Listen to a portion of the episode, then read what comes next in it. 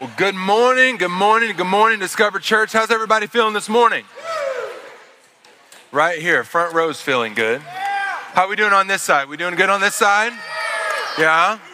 Awesome, good, good to see you. How's the middle section doing? Good. Small but mighty. I like that. Left side, how we doing this morning? Good, good, good. Well, it's so good to see you. Uh, it's so good to be back with you. If I've not met you yet, my name is Journey, and it's my privilege to be the pastor here. And uh, this is my first Sunday back, actually. Uh, it's been a month since I have preached here. I've spent some time taking care of my first ministry, which is my family. We took a road trip down to Florida uh, and had a good time, played in the beach. We stopped some, saw some family along the way and then came back from that and immediately went into uh, something that I do every year. Is probably uh, I feel one of the best investments that I make into our church. I spend about four or five days, um, kind of in solitude with the Lord, just praying, God, what do you want for our church? Where are we going in this next season? What do you want to do in me? What do you want to do in the life of our people? Um, and so that's kind of where I've been. That's what I've been doing, and it's good to be back. And y'all have changed some things while I've been gone. The room's just a little bit different than what it used to be. Uh, but that's good, and uh, I, I, like it. How many of you know sometimes change you just gotta you just gotta do it, and then you get used to it, and then you like it. Anybody anybody like that? A few people. How many of you are like change? What is that word? It's good to be here. I'm super thankful for Brian. Uh, Brian has been really kind of shepherding this vision uh, to, to recreate a space for us as a church on Sunday mornings to um, be able to, to engage in worship and to engage with each other in a way that uh, will help us get to know one another a little bit better, um, help build faith uh, in our lives a little bit better. And so, Brian, thank you for that. Um, I also want to say thank you to uh, the, the folks that have preached in my absence. Come on, if you have been grateful for the messages you've heard the last three weeks, uh, can you put your hands together? Is that okay? Super thankful for my, for my, friend Matt who came and preached. Pastor Chris did an incredible job as always. And how about young Colin last week? Man, I was so blessed and encouraged by that. Today we are wrapping up our summer series deep dive into uh, Hebrews chapter 11 in a, in a series we've called By faith. And the title of every message along the way has been uh, the person that is being highlighted in Hebrews chapter 11. And so we spent some time on Abel and then Enoch and Noah and, and all the way down the line. And today is going to be an incredible conclusion because the writer of the book of Hebrews in Hebrews chapter 11 has ended with a focal point not on people who lived thousands of years ago, but he ends with a focal point on us. And so the title of today's message is Us. And what we're going to learn today as we come to this incredible conclusion of Hebrews chapter 11 is that we're going to learn why God has written and preserved all of this for us to be able to read it 2,000 years later after it was recorded. And what was recorded was written about the lives of people who lived thousands of years before that. And we're going to understand today why God has written this, why He has seen fit to record it, and why He has seen fit to preserve it for us to be able to read in 2022. Before we dive too far in, I want to do a little bit of a recap because what have we been doing this summer? We've gone to Hebrews chapter 11, and it served as a springboard back into the Old Testament to read about these very real people who live very real lives, who face some real obstacles, and some of them had some real opportunities. And what we've been learning is, is how, oh, how do we live this life? As followers of God, as followers of Jesus, how are we supposed to live in such a way that when we come to new things, when we come to things that we weren't prepared for, when it comes to things that we weren't quite ready for, when it comes to obstacles that, that seem overwhelming and insurmountable, when it comes to, to opportunities that are exciting, but, but, but with those new opportunities bring a whole lot of questions of what to do and how to do it, how are we supposed supposed to live. And what we've been learning from these heroes of the faith is that the solution is to live by faith. And so we have to ask the question what is faith? Is faith blind optimism? Is it hopeful ignorance? No, what we've been learning this summer is that faith is none of those things. In fact, what we've been learning and what we have established as the definition of faith is this. And if you've been with us throughout the summer, then I, there's a reason why we keep saying it every week because I want you to get this imprinted in your soul because Hebrews 11 6 says, without faith, it's impossible to please God. So if you want to please God, you need to understand what faith is. And here's how we've defined it that faith is believing something is so when it isn't so because God said it so.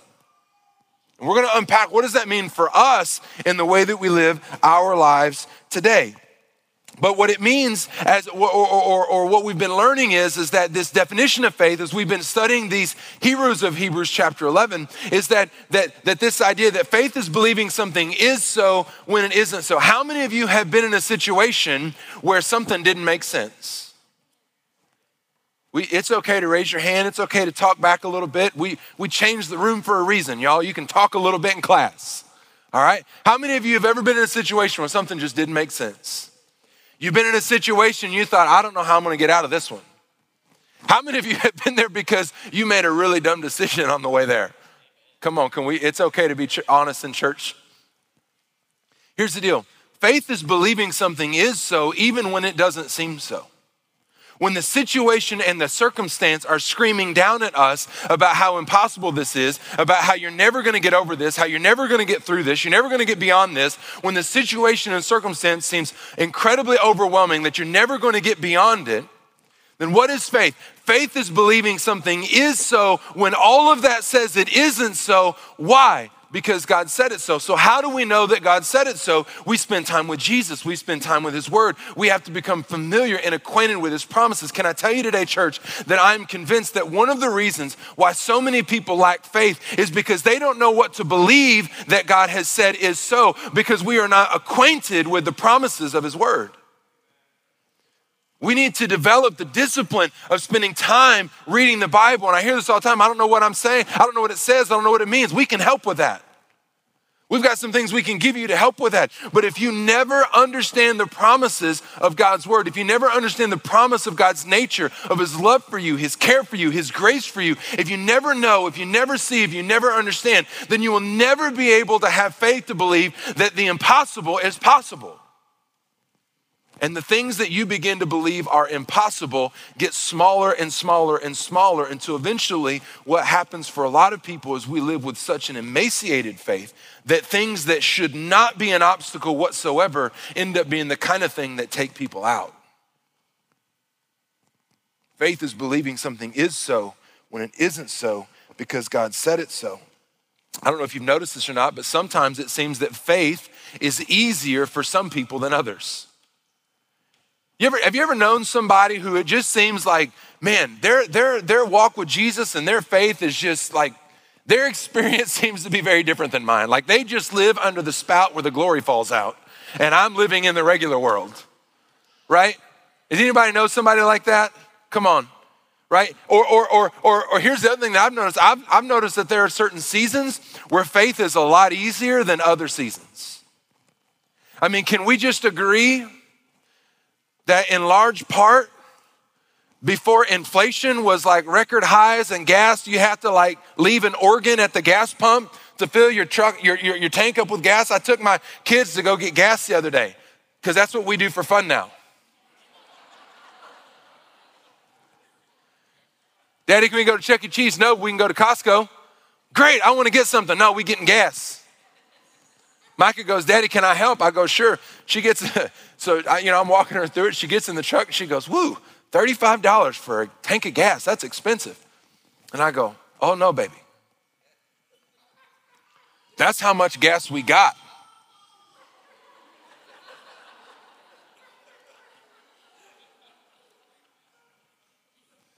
The top number is what it costs.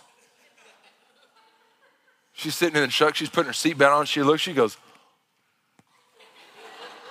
Now this was this was like like at the peak of gas prices, and she's like, $140 for gas?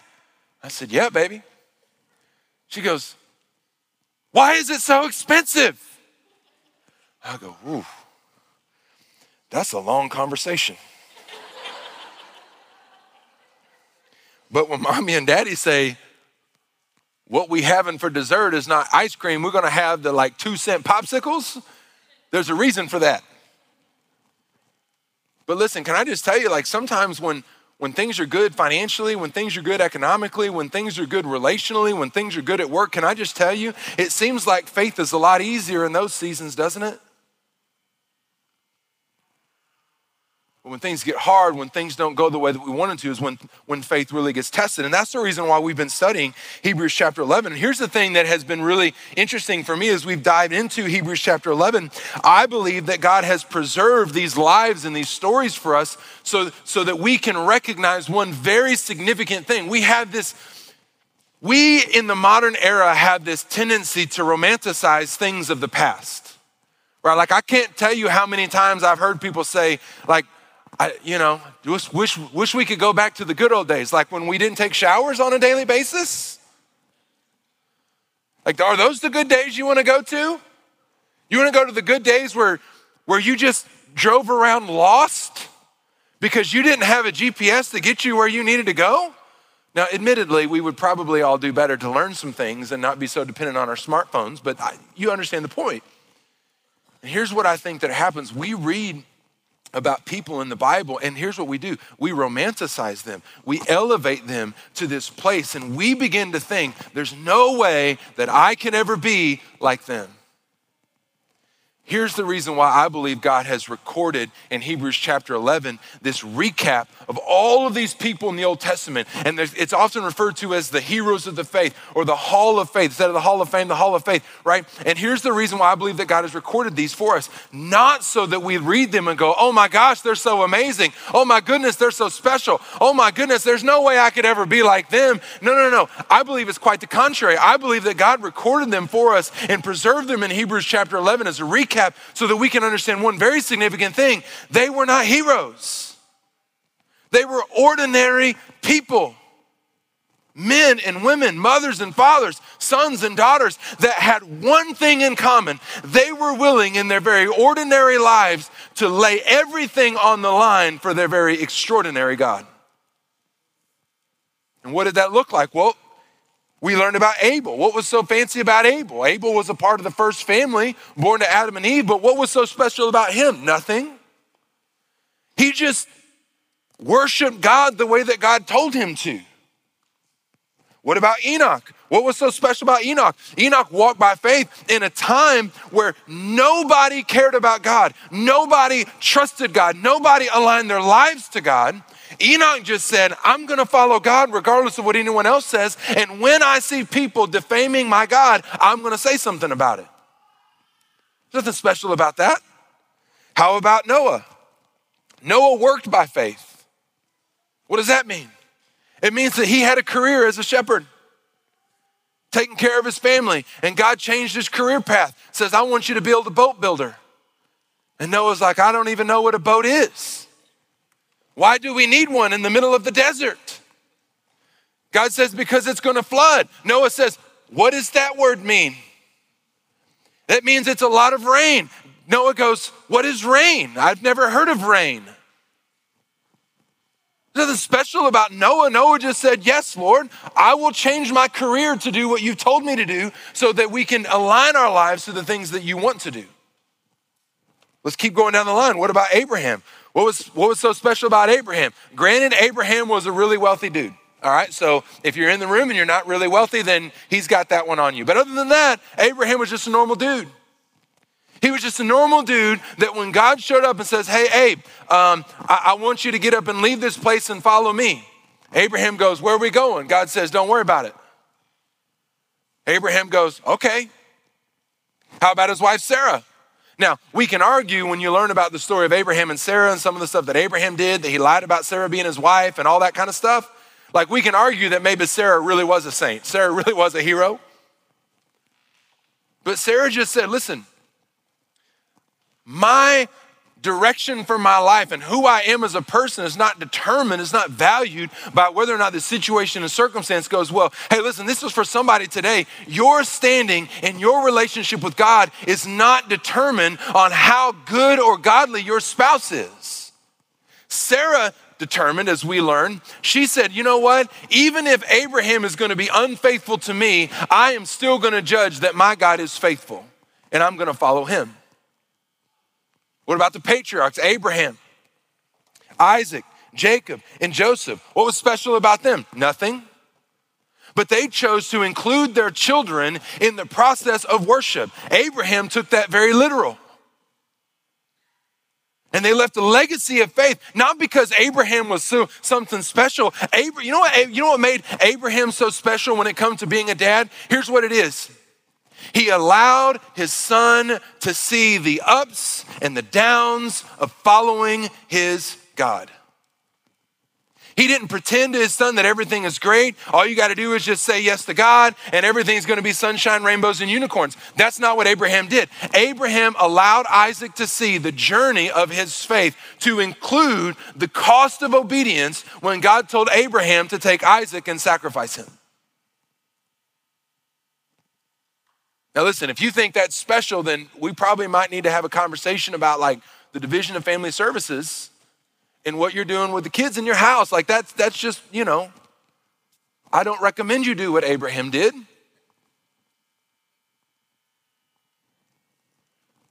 What did Pastor Chris teach us about Moses?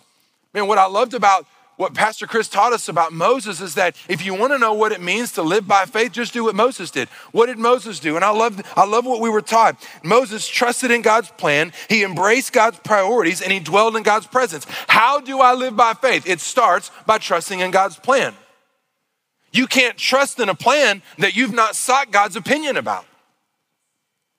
So if you want to live by faith, you got to start asking the question and in prayer asking God, God, what is your plan? And we, we get so caught up, God, what is your plan for my life? Would you show me the entire journey? Can I just tell you something? I just believe that oftentimes God goes, listen, you couldn't handle the truth if I told you about what my whole plan for your life is. I just need you to get off your butt and go do something today. Moses trusted in God's plan. He embraced God's priorities. He said, Listen, God, you get to determine what is the important things in my life. Can I tell you something? I was a youth pastor for 11 years, and one of the things I love most about serving teenagers is that teenagers have a way of making things simple what grown-ups make stupid and complicated because we get all we get it all twisted. We got all these reasons why life's more complicated and, and why life's more more difficult and we got all these things going on. Listen i get it. There's more bills to pay. There's more responsibility. I understand it. Like as you grow you mature you become responsible for more. But can i tell you when it comes to matters of faith things don't get more complicated. You are either going to say yes to jesus or you're going to say no to jesus. Moses embraced god's priorities and then moses dwelled in god's presence You want to know how to live by faith? Do what Moses did. And then my friend Matt came and taught us a message about the others. And some of those people who lived by faith, they escaped the edge of the sword. They were able to live by God's miraculous intervention, even though it looked like they were certainly going to die. And then there were others who uh, uh, uh did not escape the, the edge of the sword. They were actually killed because of their faith. And what we learned through the others is that by faith, God will either give you the grace to endure the hardship, or He'll give you the peace to overcome it. And then last week, Colin told us about Rahab. I mean, if there's anybody that should not be included in God's story, it's a lying prostitute who was a Gentile, which in those days meant that you are on the outside, not on the inside. There's Jews and there's everybody else. Yet God chose to allow this woman, who was a lying Gentile prostitute, not only to be included in the story of faith, but to be listed in the genealogy of the birth of Jesus. Oh my goodness, if somebody needs to know today, are you too far gone for God? The answer is emphatically no.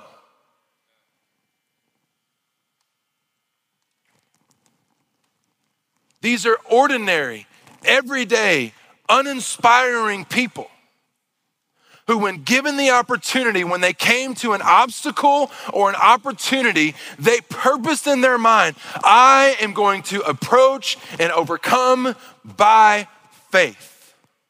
Not through my rationing, not through my reasoning, not by creating a pros and cons list, not by asking all my friends what they think. I'm going to approach by faith. God, what do you want me to do? And whatever it is that you tell me to do, my answer is yes. And so the writer of the book of Hebrews now comes and what he does is, is he, he begins to make a shift now. And what God's desire is, is that we would not read everything that we've read so far in Hebrews chapter 11 and go, oh my goodness, they're so amazing.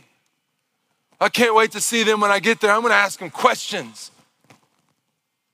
The purpose of that being recorded for us is not so that we can go, oh my goodness, I, I, I don't know how they did that. I can never be like them. Instead, I believe that God has recorded it so that we can read it so that we can learn, so that we can be encouraged, and ultimately so that we can be motivated as regular, ordinary people to do what they did. And it's to choose to live by faith. Hebrews 11:39 the author makes this shift and he says, And all these, all these people that we just read about, all these having obtained a good testimony through faith. What that means is, is that all these people, that, that, that, they have been approved by God. They have chosen to live by faith and not by sight. They have chosen to honor God and bless God and please God by their faith. And what, what we learn is, is that they pleased God. They approved God. God looks down from heaven and says, Yes. All of these having attained a good uh, testimony through faith. I feel like it would be appropriate to just stop and remember here if these that we've just read about obtained a good testimony through faith, it's critical that we understand that the way that for you and for me today, for us to obtain a good testimony with God, the way that you get into God's good graces, the way that you earn God's favor is never, ever, ever going to be built on what you do. You're never gonna earn God's approval. You're never gonna earn God's favor. You're never gonna earn God's blessing by being a better person by going to church more, by praying more, by giving more money to charity or to the church, by serving more. You're never going to earn God's approval. How do you earn God's favor? The same way they did by faith. 11:6 says by faith without faith it's impossible to please God. Your faith will lead you to do things but it starts with faith. He continues and he says and all these having obtained a good testimony through faith did not receive the promise. What on earth is he talking about? What is the promise? The promise is salvation. All of these people that we, all of these extra heroes of the faith, these people that we hold on a pedestal, all of these people that did all these incredible things, none of them, even though by faith they earned God's favor and approval, none of them received the promise. The promise of salvation. You go, well, that doesn't seem that doesn't seem fair. That doesn't make sense. I mean, they did all these things. Why why would they not receive the promise? Well, they didn't receive the promise because they did not live on our side of Jesus. In their lifetime, they did not receive the promise because Christ had not been born, he had not died, he had not resurrected, he had not paid the, the penalty for sin yet. And they, just like us, despite what we oftentimes like to believe, is that we're good people and that, that, that, that, that, you know, if I just do enough right things, then maybe I might get to heaven. Scripture makes it very clear that none of us are good. There was only one good person, and they named the entire Christian movement after him. Instead, the Bible says that we are born not as good people, but as sinful people, as wicked people, as enemies of God. But the good news is, in Romans chapter 5, verse 10, is that God says this that if we were enemies, we were reconciled to God through his death, through the death of his son, much more having been reconciled, we shall be saved by his life. What does this mean? It means that all of us are born into sinful as sinful people. We're born as evil, wicked people. But by faith, through the death of Christ, we can experience the promise of salvation. Now, does it mean that these people aren't in heaven? That's a, that's a really deep theological message that I don't have time to get into today. But the promise, what, what scripture is referring to is, is they did not receive the promise in their lifetime. But the pages of, of scripture paint the picture that when you and I get to heaven, all of these people are going to be there because what they did is they placed their faith on credit. What does that mean? It means that they, they had to place their faith in something that was, that was way ahead. Can I tell you that the culmination of all of the work that God has been doing throughout the history of humanity all leads up to this promise. It is the promise of salvation in Jesus. I want you to consider Abraham for a moment. Abraham was approached by God, and God said, Hey, Abraham, I'm gonna make you a great man, a great nation. You're gonna be the father of many nations, but I need you to obey me. I need you to have faith in me. Abraham says, Yes. Did you know that it is 40 generations until the promise comes to fruition in the birth of Jesus? 40 generations of hardship and struggle and difficulty for Abraham's family, for his children, for the Jewish people. 40 years of ups and downs and wins and losses and difficulty and, and, and, and imprisonment and enslavement and, and deliverance and, and processes of, of sin and forgiveness and sin and forgiveness. 40 generations of the struggle until finally the promise begins to be fulfilled in the birth of Jesus God's Son. And none of these people in Hebrews chapter 11 experienced the promise. But what does this mean for us? Why has God given us all of this to read thousands of years later? I believe we find out in the next verse, verse 40. God having provided something better. Say that word better. God has provided something better for us. You understand this? That all of these people in Hebrews chapter 11, all the incredible things that they did, all the incredible steps of faith, all the, all the, all the remarkable things that happen in and through the course of their lives, what God is saying is that despite everything that they did, God has provided something better for us, that's for you and for me. It's for the writer of Hebrews, it's for everybody who lived after the life, the death, and the resurrection of Jesus. God has provided something better. And what is that something better? Well, the, those generations, those before Christ, they, they didn't receive the promise of salvation, but those after Christ are able in their lifetime, in our lifetime, to experience the promise of salvation. And what God's word is saying is that God has provided something better for us that they should be made per- that they should not be made perfect apart from us. What does this mean? It means that in, in any who lived before the time of, of, the, of the life, death, and resurrection of Jesus, they didn't receive the culmination or the promise, but everyone who lives after him can. What does that look like? Well, it looks like this it looks like an understanding now that Jesus has lived, he's died, and he's rose again, that we now all get to be partakers. We all get to be beneficiaries of the good news of Jesus. What is the good news of Jesus? The good news of Jesus is that the Son of God came to die for sinners so that sinners could become the children of God.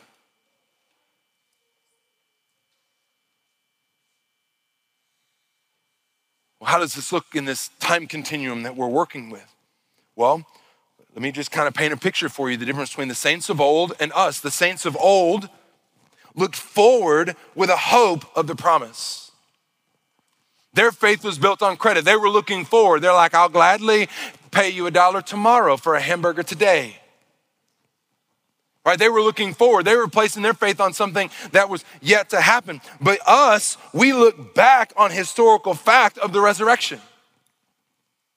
We don't have to build our faith on something that is yet to come. We build our faith on something that has already happened. For the, for the saints of old, their faith was based on what Jesus would do. And for us, our faith is built on what Jesus did do. Do you see the difference? The saints of old were hopeful, but you and I today can be certain Now listen, if you're here today and maybe you're here and you've got questions about this whole Jesus thing, maybe you're maybe you're skeptical about the Jesus thing. Maybe maybe you struggle with with with Jesus and the Bible and Christianity. Maybe you're like a lot of people and you struggle with Christians. And can I just tell you, I also am in that crowd. I struggle with Christians sometimes. Because I know my issues. But I just want to encourage you today, if you're here, or, or perhaps if you're tuning in online and, and you've got questions and, and doubts about this whole Bible Jesus thing, I just want to encourage you like, here's where it always boils back to me. For me, my faith is not built on, you know, the God said it, I believe it, that settles it. Like, I, I, do believe that God's word is inspired and without error, but that is not the foundation of my faith. The foundation of my faith is built on this one thing that every time I begin to question and doubt my own faith, I keep coming back to this idea How is it possible that I even know the name of Jesus? Jesus was a poor Jewish carpenter who never ascended a throne, who never had any military army, he never had any significant financial resources. He was one of thousands upon thousands of people that the Roman government crucified 2,000 years ago, and nobody knows anybody else's name that was crucified but the Romans. Yet somehow, something about this Jesus, something happened with him that caused the people that followed him to no longer be scared and afraid afraid because their leader was killed, but they were motivated and encouraged to go give their own lives because of the life of Jesus. And what I always come back to is the only logical reason that I even know the name of Jesus in Kansas City, Missouri, and in 2022 is because Jesus must have done something that dead people don't normally do. And when you go back and study not only the biblical, but the extra biblical historical record, there is consistency. Something happened with Jesus. That he lived, he died, he was placed into a tomb. Yet somehow, shortly after he died, everybody that followed him went crazy, willing to give their own lives. Why would people do that for a man who claimed that he was going to die and come back to the grave if he lied and didn't deliver on that promise? I want you to notice what happens next. What happens next, the writer of Hebrews now begins he makes a, a, pretty hard shift. Notice what it says in Hebrews chapter 1. It says, therefore, right? So he's, he's made his case. All of this stuff has been building up to this idea. And then he says, therefore, we also, since we are surrounded by so great a cloud of witnesses, you know what he's saying? In other words, he's saying, now, now that we have We've gone back through the highlight reel of all of the people who proclaim to follow this God that we that we love, that we serve, that we're trying to figure out how to follow. Since since all of them have gone before this and we've now been reminded about them, you need to understand that you are now surrounded by them. Like when you go to Arrowhead and you surround the Chiefs football team as they are on the field, you're not on the field, right? Like I know you tell stories back in 85 if coach would have put you in, you would have won state. I get it. Some of y'all are like Uncle Rico from Napoleon Dynamite. I can throw a pigskin a quarter mile. Some of y'all don't have enough comic interest to have understood that movie.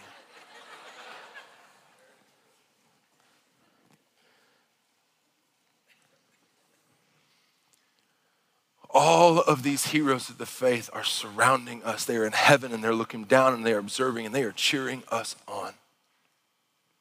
Therefore, since we are surrounded by so great a cloud of witnesses, let us lay aside every weight and every sin that so easily entangles us, and let us run with endurance the race that Christ has set before us to run. He's saying, therefore, because of all of this, knowing that all of them are in our corner, they are cheering us on, then let's drop the sin in our life, the stuff that you felt like I'll never get over this, I'll never overcome it, you can, by faith in Christ, overcome the power of that sin, that stronghold that it has on you. All the stuff in your life that you keep holding on to, you keep picking up because you keep thinking that it's gonna feel good, it's gonna be better, it's gonna look better. But all the while, you know that this thing that I keep grabbing and holding on to is never gonna lead me to where I wanna go.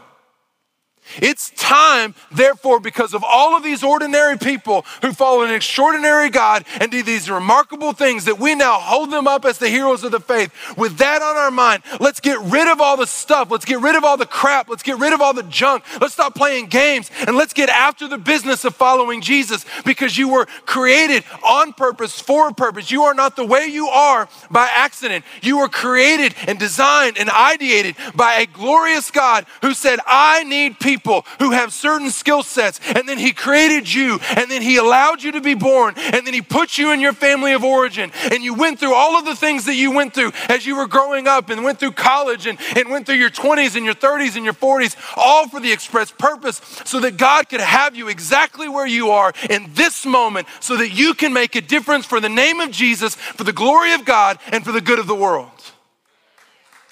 So let us lay aside, let's stop playing games, church. Let's stop pretending, church. Let's stop coming to church and, and just putting our game face on and then going out into the world and doing whatever the crap we want to do. God is saying, listen, I want to use you. You want to know what it's like to be an ordinary person used in an extraordinary way because of the faith that you choose to have in me. Let go of the junk and watch what happens when your hands are no longer filled with crap that only kills you. And see what's possible when I begin to put things into your hand that I intentionally created you to hold, to wield, and to use to change this world for my good and my glory.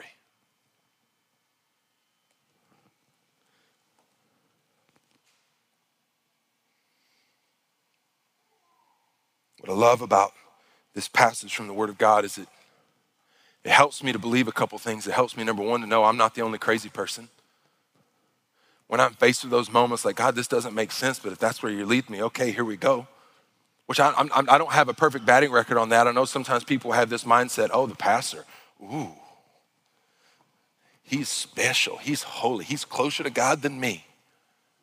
I would love to set you up with an appointment with my wife, my three kids, my mom, my dad, my father in law, who's sitting right over there, and they would be more than happy to tell you, oh, you got it right. Yep, he's a lot closer. You know why? Because he is jacked up. He needs it. I got the first amen in four years from my, my father in law right over there.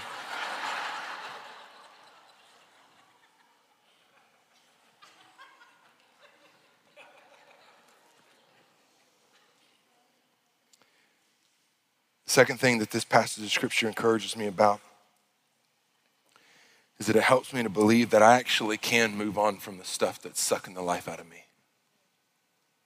The stuff that brings me the guilt and the shame and the pain and the, the misery. And it reminds me that every single one of us is different. Every single one of us really was created with a purpose. By the way, we as a church are super passionate about helping you figure out what that is. That's why we created the Next Steps course.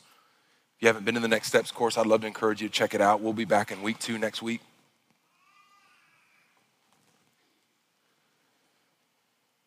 And our purpose may look different for every single one of us, but it's all connected to the ultimate purpose of what God has been doing from the beginning pages of time, from the beginning pages of the Bible, he has been passionately and madly chasing after and pursuing the people that he loves so much that he created in his image so that they could begin to realize and understand the life that he has always designed them and wanted them to have is only found in Jesus. what happens is, is when we take this, these truths, it, it can lead us to this place of like, oh, you know, a, a, word that gets tossed around a lot in church circles, especially if you grew up in like Baptist circles or Pentecostal circles. People like throw around the revival word. Revival, let's bring revival. Dear Lord, revival coming in here. That's how we did it in Arkansas. Can I tell you something? I understand that it's easy, and, and, and, and I'm not trying to make this political, I'm really not. But it's easy and understandable for us to live in the world that we live in today and see the evil things that are happening, to see the hardships, to see the difficulties. and for us to be grieved, for us to be burdened. And it leads us to a point of prayer God, would you send revival? Would you send revival? God, would you do something? God, would you do something? And I think what happens is, it, I want you to understand me. I'm not saying it's wrong for us to pray for revival. I'm not saying it's wrong for us to pray for God to do something, but I believe that there is a theological disconnect that we often miss. And here's the disconnect that we need to reconnect today. Every single person who calls on the name of Jesus for salvation will be saved. Every single person who has ever called on the name of Jesus for salvation has been saved. And scripture says the Holy Spirit has come and taken residence inside your life, inside your body. You have the same power that brought Jesus back from the grave alive in you today.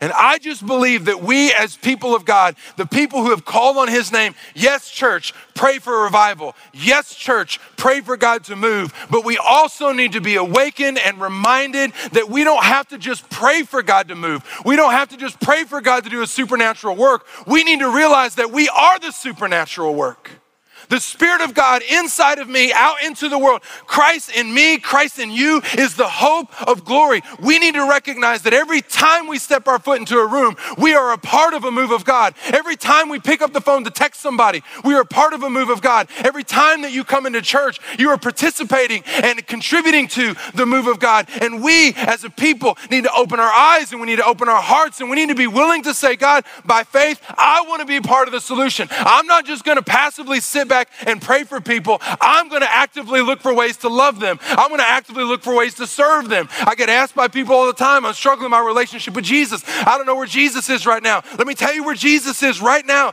He's out in the community trying to pursue and to chase after people who have given up hope because he wants them to know in him there will always be hope.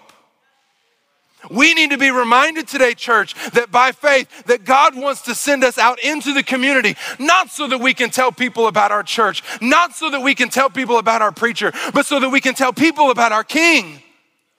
God has commanded us to go out into the world and preach and proclaim the gospel. God has commanded us to go out into the world to love and serve people who are lost, who are broken, who are hurting. God has commanded us to go be a part of the solution. Church, we cannot just sit in Sunday morning around the room and sing worship and walk out and go back to our lives. God has said, You are the solution.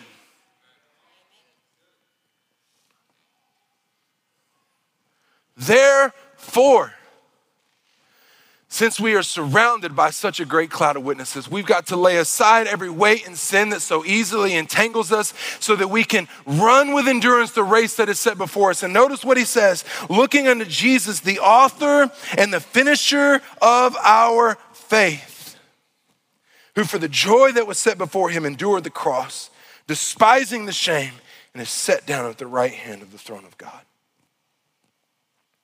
Church, the great instigator to make an impact and a difference in our city and in the world is your faith. Your faith will instigate and will agitate things loose so that God may minister to people and they can know that He loves them.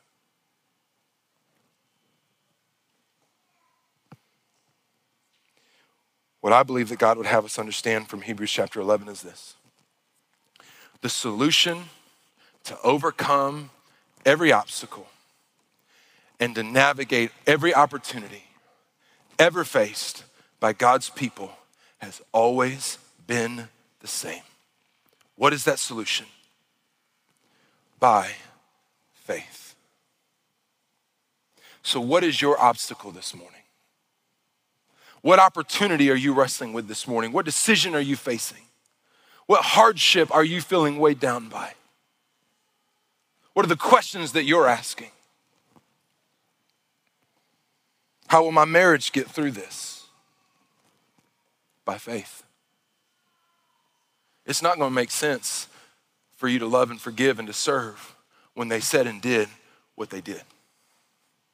The solution for you is not the, the, the, solution to happiness. We don't love each other anymore. Can I tell you, listen to me? The solution is not divorce. The solution is not separation. The solution is by faith. How will I navigate this loneliness I feel as a single person? It's not by lowering your standards. Listen, can I tell you what you're going to get when you fish in a poison water hole? You're going to get some funky fish. Sometimes the problem is, sometimes the problem is you don't realize it's funky until you've already spent too much time around it. And now it's messing you up. The solution to your loneliness as a single person is by faith. How can I lead my kids to know and follow Jesus? By faith. It's gonna be a lot of times it's not gonna make sense. God, I don't know what to do. God says, just have faith in me. All right, preacher man, I'm gonna do that. Next time my kid smarts off at the mouth, my teenager smarts off in the mouth, dear Lord, by faith in the name of Jesus. That's not what I'm saying. I'm just trying to remind you today, parents, that God loves your kids more than you can even begin to fathom that you think that you do. Their days are already numbered and measured by our God, and He has entrusted them to you for a short season.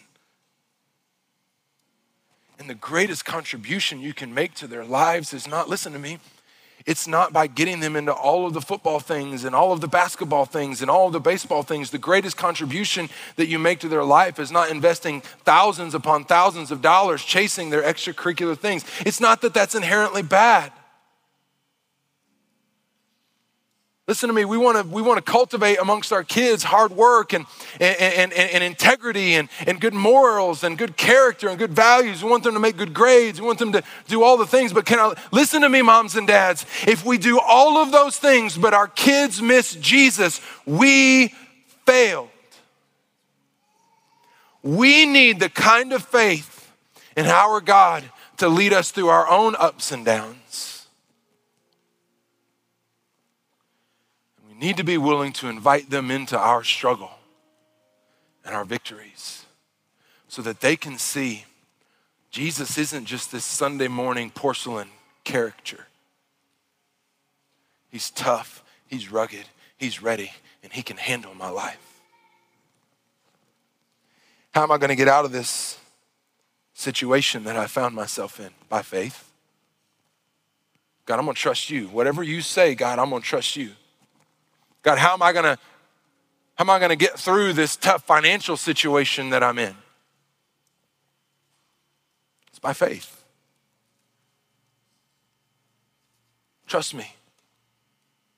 The Bible says that our God, now this is gonna be lost on you city folk. The Bible says that our God owns the cattle on a thousand hills. Let me translate that. He's rolling in the Benjamins. He's got more money, he knows what to do with. God, God, God doesn't need US dollars. God invented the idea of economics and currency. The point is that God's got more than enough to get you through what you need. Maybe you're here today and you go, you know, I don't know about this. I don't, I don't have faith. Oh my goodness, I'm so glad you're here. Because Hebrews 12, 2 says that we look not to ourselves, we don't look to the pastor, we don't look to the church, we don't look to, you know, our, our grandma who drug us to church when we were little. We don't look to any of them. No, no, no. Hebrews 12, 2 says this looking unto Jesus. Why? Because he is the author, the originator, the creator, the ideator, the, the, the developer, the perfecter of our faith. Pastor, I don't know if I can do this. I don't have faith. Oh, that's okay. Because, see, we all started there, and at some point, somebody said, Listen, don't look at me, look up at Jesus. At Discover Church, we exist to see our city changed by Jesus, one life at a time. If you'd like to take your next step of faith today, text the word faith to 816 203 1835. Again, that's the word faith to 816 203 1835. If this is your first time listening, we'd love to connect. Reach out to us on social media and let us know that you found us through the Discover Church podcast. Thanks for listening.